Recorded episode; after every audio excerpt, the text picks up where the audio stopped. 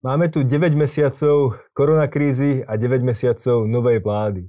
Ako sa nová vláda chopila covidu a ako sa chopila financovania zdravotníctva, o tom budem hovoriť so zdravotným analytikom a bývalým šéfom Inštitútu zdravotnej politiky Martinom Smatanom. Dobrý deň, vítam vás tu u nás. Pekne prajem, ďakujem. Martin, ako vidíte situáciu ohľadom covidu? Máme tu druhú vlnu. Je to niečo, na čo sa vláda mohla pripraviť? Ako ju zvláda? Tak toto je pomerne veľká otázka. To by sme to asi boli veľmi dlho, kým by sme to mali detailne analyzovať. Ja by som možno iba také hlavné body vyzdvihol, z čoho si aj samotní diváci môžu usúdiť, že ako to asi zvláda. Teda okrem tých samotných čísel, ktoré sú teda 10-násobne vyššie ako z tej prvej vlny. Taký ten hlavný, taký ten bod, od ktorého si ľudia možno vedia spraviť svoj názor, je to, keď sa pozorú na tlačové besedy z tej prvej vlny a porovnajú to s tlačovými besedami z tejto druhej, tak sa tam postupne začali strácať, až sa takmer úplne vytratili odborníci z tlačových besed.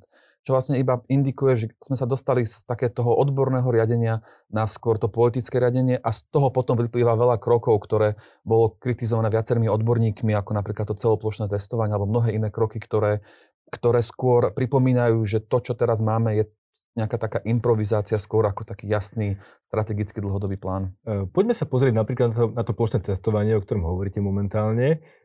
Je to niečo, čo podporujú odborníci?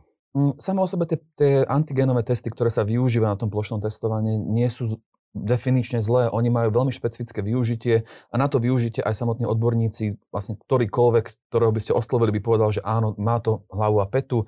Je to primárne práve v tých regiónoch, kde sa čaká, že bude veľká priemerná virálna nálož a v tých oblastiach sú aj tieto testy pomerne presné a tým, že sú lacné a dajú sa rýchlo zrealizovať, tak majú veľký efekt v tom znižovaní v tej incidencii alebo prevalencii toho ochorenia.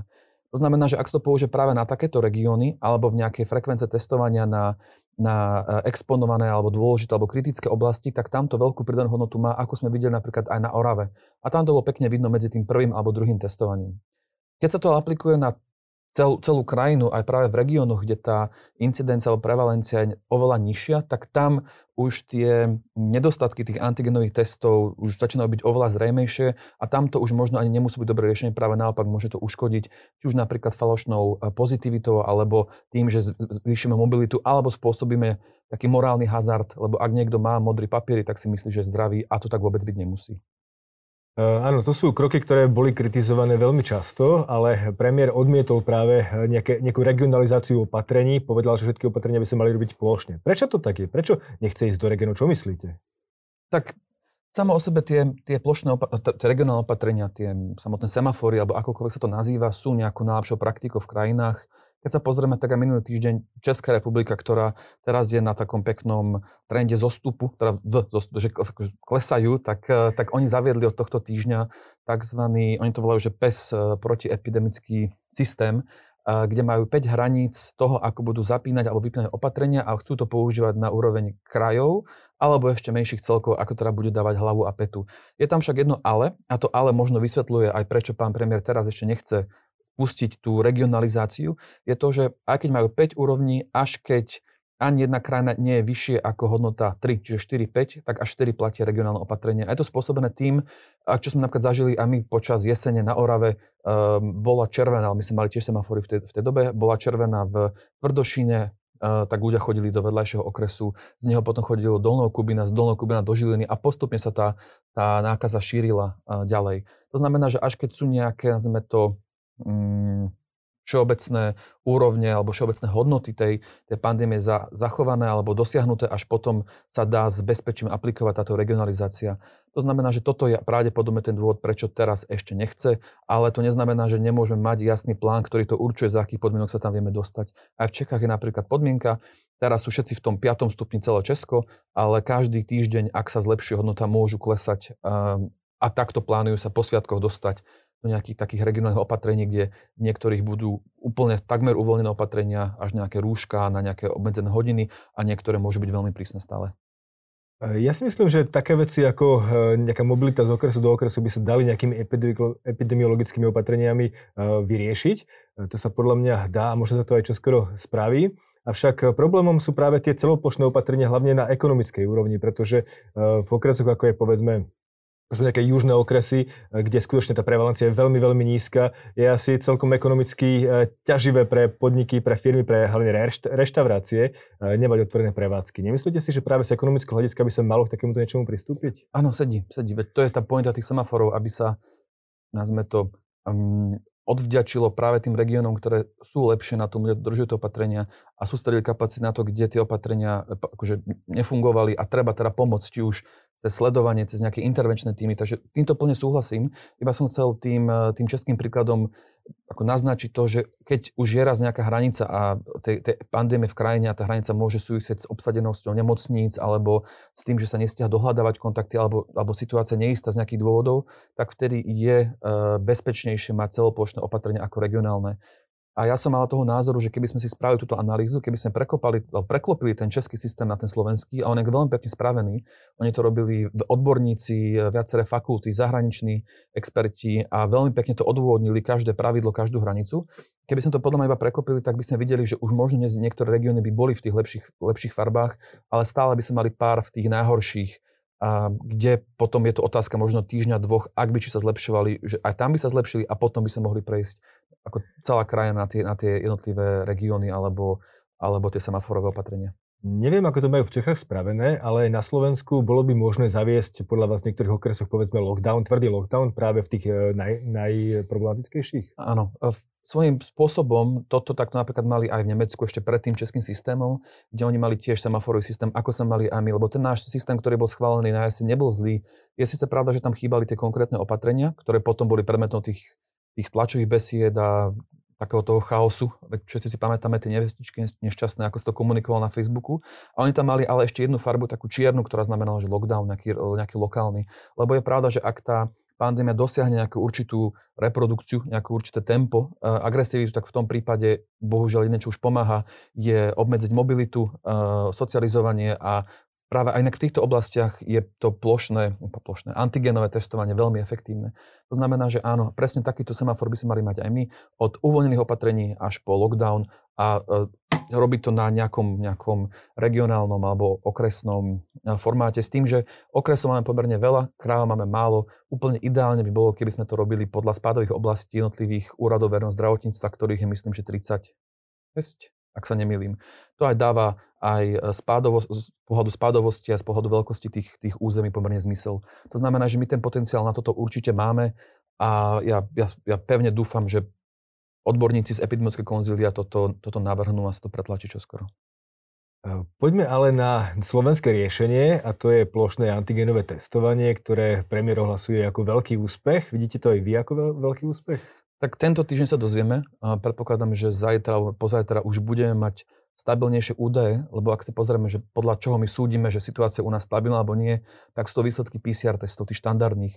A tým, že sa robili tie či už pilotné alebo plošné testovania, tak bola taká, nazme to, veľká zmena v správaní ľudí. Veľa bola korporátneho testovania, veľa ľudí sa dalo na táňaša dvakrát testovať, či ten antigen test bol korektný alebo nebol korektný.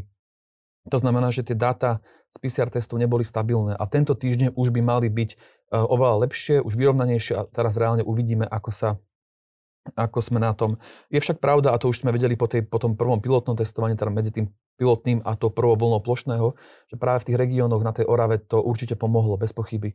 A samo o sebe táto debata, prečo teraz je a prečo teraz nikto z odbornej verejnosti nevie presne povedať, vykvantifikovať tie dopady toho plošného testovania je vlastne kvôli trom takým faktorom. Prvý faktor je, že sme nevalidovali tie testy. To znamená, že nevieme, ako presné boli alebo neboli tie presné. Je pravda, že v Čechách to spravili, tam tie výsledky vyšli, že senzitivita, čiže zo 100 pozitívnych, koľko korektne nájde, sa pohybovala od 63 do 67% a špecificita okolo 99,5 až 100 podľa toho, aký test sa použil.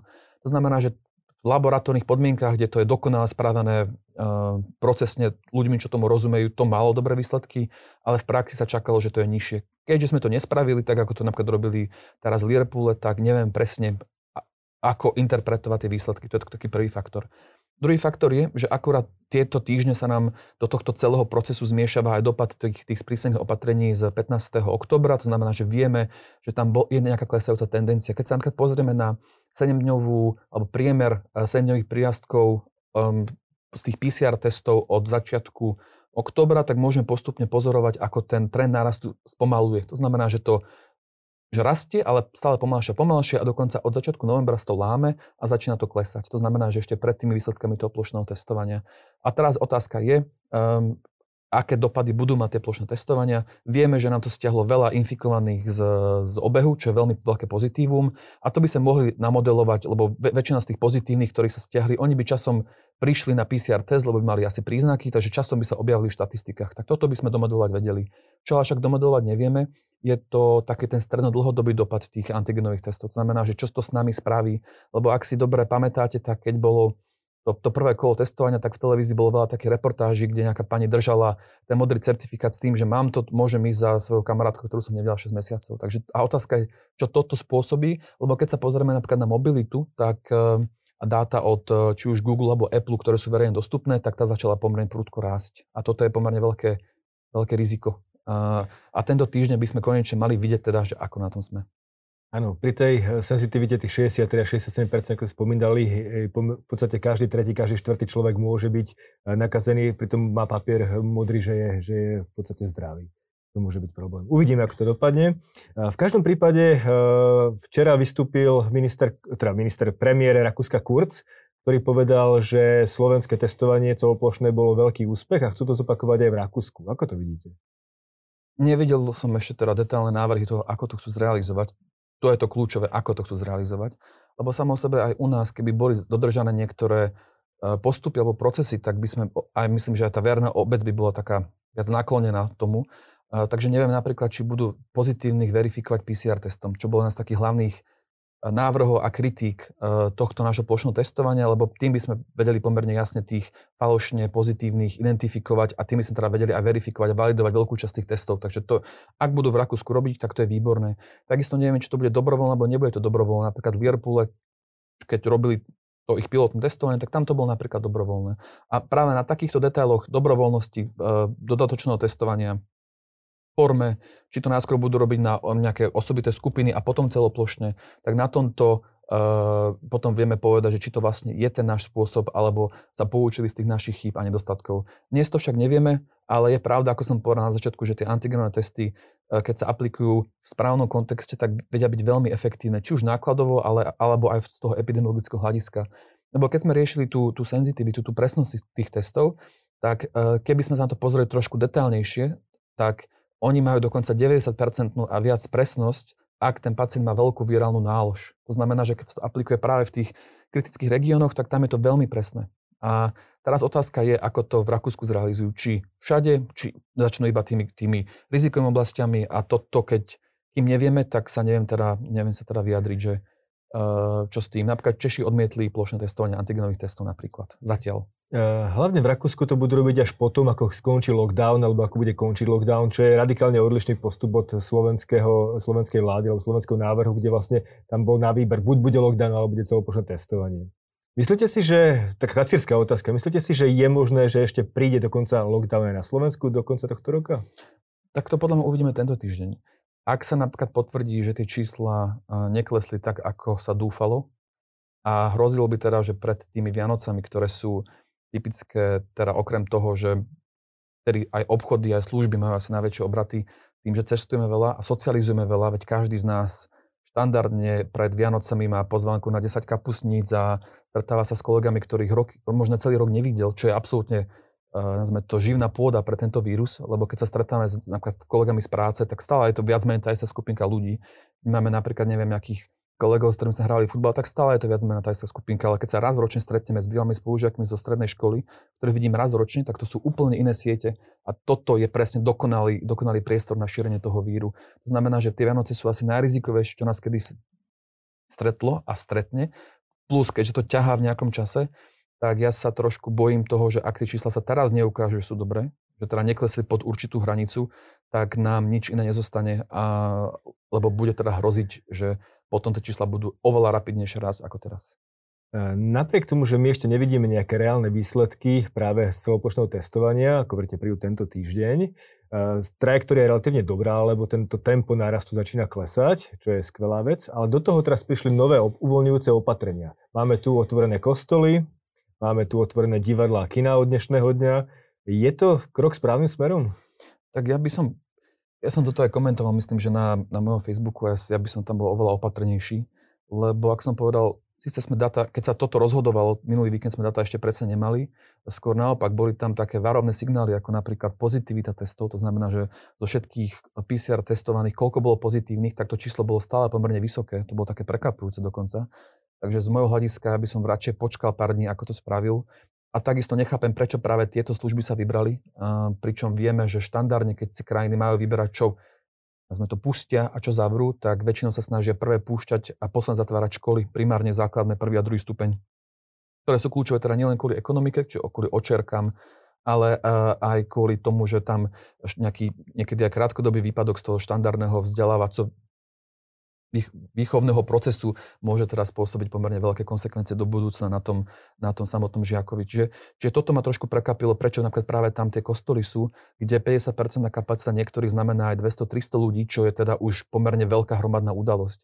Je síce pravda, že tam sa, či už v kostoloch, alebo v divadlách, alebo kdekoľvek, sa dajú nastaviť pomerne jasné epidemiologické pravidlá, ktoré eliminujú to riziko, ale z nejakého takéhoto systémového hľadiska nerozumiem, prečo to práve prišlo teraz, keď sme mohli pár dní počkať a sú to stále rizikové oblasti. Ale toto skôr vedie k tomu, že nám chýba ten plán, ako som povedal, ako majú v Čechách, ako majú v mnohých iných krajinách, provinciách, to mali dokonca ešte v prvej vlni. Ak si pamätáte, tak my sme mali aj v prvej vlne ten jasný 4-stupňový plán, kedy čo otvoríme.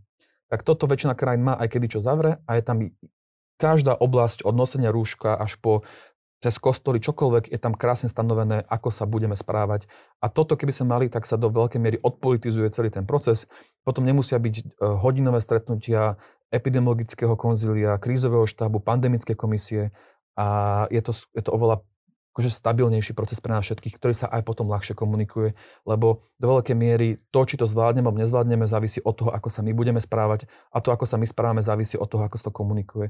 To znamená, že kým toto nenapravíme, tak obávam sa, že budeme stále ťahať za ten kratší koniec toho to, čo naznačujete, rozumiem, to, čo naznačujete, je, že ten proces je viac politický, ako možno epidemiologický, alebo vedecký, alebo možno nejaký systémový. Takže je to skutočne ten problém na Slovensku? Toto sa naznačilo medzi tou prvou a druhou vlnou, tým hlavným rozdielom, že mi teraz v druhej vlne veľa z tých opatrení príde ako na schvál. Tá situácia, ktorá teraz bola medzi pánom premiérom a vicepremiérom, je to fakt príde ako konflikt dvoch ľudí a my sme toho nejakou premenou alebo obeťou, by som sa možno tak povedať. Čo je strašná škoda, či už z toho pohľadu tej dôvery a komunikácie, ale aj z pohľadu toho, že teraz za mňa osobne púšťanie týchto prevádzok bolo pomerne veľkým hazardom alebo rizikom. Možno sa uvidím, alebo sa dokáže na týchto dátach, že tá situácia bola dobrá, ale keď sa to schvaľovalo, vtedy to nikto reálne nemohol povedať. Nikto to reálne nemohol potvrdiť, že áno, z istotou viem povedať, že je čas toto robiť alebo otvárať. Čo sa týka tých škôl, tak napadá ma rovnaký problém. Jednoducho minister školstva je člen z SaS strany a tým pádom tie spory, ktoré tam sú medzi premiérom a členmi SaS, ako vidíme Janku Ciganíkovú takisto, ako šéfku zdravotníckeho výboru parlamentu, tak sú jednoducho veľké. Je možné, alebo myslíte si, že je možné, že práve to je dôvod, prečo sa momentálne neotvárajú školy, lebo je to niekto, kto nepodporuje priamo to, čo si premiér myslí? Tak ako väčšiný optimista verím, že nie, že to dôvod nie je, ale že tam je nejaký pandemický oprávnený dôvod. Ja robím na ministerstve školstva poradcu, práve robím tie semafory, to znamená, že ja som spolu s Elenou Prokopovou a pani docentkou Bražinovou, čiže hlavnou odborníčkou na pediatriu a všeobecné lekárstvo pre dorast a epidemiologičku z Bratislavského úradu, tak sme robili tie semafory. To znamená, že tú situáciu sme detálne vyhodnocovali a dokonca naše semafory boli považované ako jedna z najlepších praktík naprieč inými krajinami Európskej únie. S tým, že je pravda, že samo o sebe tie deti nie sú z pohľadu toho vírusu tými rizikovými, lebo tam tá, či už smrtnosť alebo hospitalizácie sú maličké, to sú že 0,001% alebo koľko. Je pravda, ale na druhej strane, že oni môžu ďalej šíriť ten vírus, to znamená, že keď sa stretávajú potom doma s rodinami, oni môžu nakaziť rodičov, tí ďalej v práci. Avšak presne preto sme ten semafor nastavili tak, aby sme v tých samotných školách absolútne eliminovali premiešovanie detí, či už v jedálniach alebo nejakých školských kluboch. To znamená, že my sme to opatrne nastavili tak, aby ak tam ten vírus bol, už sa šíril v tých komunitách, ktoré sa poznali dovtedy. To znamená, že ak by tam ten vírus bol, už by to všetci mali. To znamená, že aj tie školy sa dajú nejako nastaviť a práve na tie školy sa dá inak veľmi pekne aplikovať aj to antigenové testovanie. Dá sa tam, či už cez nejaké intervenčné týmy alebo mobilné odberové strediska nastaviť, že ak sa tam potvrdí nejaké ochorenie, tak sa to rýchlo pretestuje, aby sa vedelo veľmi rýchlo reagovať. To znamená, že ten spôsob, ako pustiť školy, tu určite bol. Nevrajím, že všetky, a veď niektoré školy sa aj myslím, že púšťajú, ak sa nemýlim, špeciálne stredné školy alebo niektoré odborné, ale ten priestor tu uvoľniť určite bol, lebo ten dopad na tie generácie bude extrémny. Takže z toho hľadiska aspoň ten druhý stupeň základných škôl sa zapustiť mohol. Ale to je taká drobnosť, aspoň ma teší to, že sa tie deti z tých finančne ohrozených rodín sa im umožnilo chodiť do školy, lebo keď proste niekto nemá dostatočnú kapacitu alebo internet alebo počítač, tak proste ten výpadok pre nich je extrémny. Tu ma napadá jedna otázka, keď som pozeral pred časom, 2 týždne sú tomu dozadu, tlačovú konferenciu premiéra, tak hovoril, ešte keď prebiehalo posledné kolo celoplošného testovania, že nedeľa je v podstate prázdna, že tam málo ľudí, že sa môže otestovať každé, deti sa môžu ísť otestovať antigenovými testami. Prišiel som na testovanie so svojimi deťmi, ale lekárka povedala, teda respektíve pracovníčka, ktorá odberala vzorky, povedala, bola to pani lekárka, že nie je možné robiť test deťom, pretože ešte nemajú vyvinutú nosnú prepážku. Je to skutočne antigenový test niečo, čo neviem teda, aký je úzus, či sa dá aplikovať aj na deti, alebo nie? Takto. Samo o sebe, keď si človek pozrie aj tie samotné testy, všetky príborové letáky, alebo aj tie štúdie, ktoré robili, tak je tam pravda, že sa uvádza, že by sa nemalo použiť na deti do 10 rokov. Áno? Takže tam sú viaceré dôvody, ktoré by ale lepšie odpovedal virológ alebo epidemiológ ako ja. Tie antigenové testy sa ale dajú použiť práve na tých rodinných príslušníkov s tými deťmi, ktoré chodia do školy. Tam skôr takýto zámer bol, aby sa testovali tie ohrozené osoby, nie vždy samotné deti, aby sa pedagógovia, aby sa rodinní príslušníci testovali. Takže na toto by sa to dalo nejakým spôsobom využiť. Dokonca viem, že na ministerstve, lebo sa to draftuje, ako by toto testovanie mohlo prebiehať, lebo tam vážne je zámer, aby sa tie deti vrátili čím skôr do školy, ale stále, aby sa zabezpečila bezpečnosť, či už pre deti, alebo pedagógov, alebo samotných rodičov. Pritom tie samotné semafóry sú takým dobrým príkladom, lebo tam boli tiež 3 farby určené, zelená, oranžová, červená, a tie farby sa prepínali nie podľa okresov, ale podľa toho, či v tej danej škole bol niekto suspektný alebo pozitívny. To znamená, že tie semafóry boli veľmi flexibilné a tým, ako sa zhoršovala celková situácia, tak sa tým iba sprísňovali tie samotné opatrenia. To znamená, že školy sú pekným príkladom, že tie semafóry nemusia byť na regionálnej báze, ale môžu byť sektorové napríklad.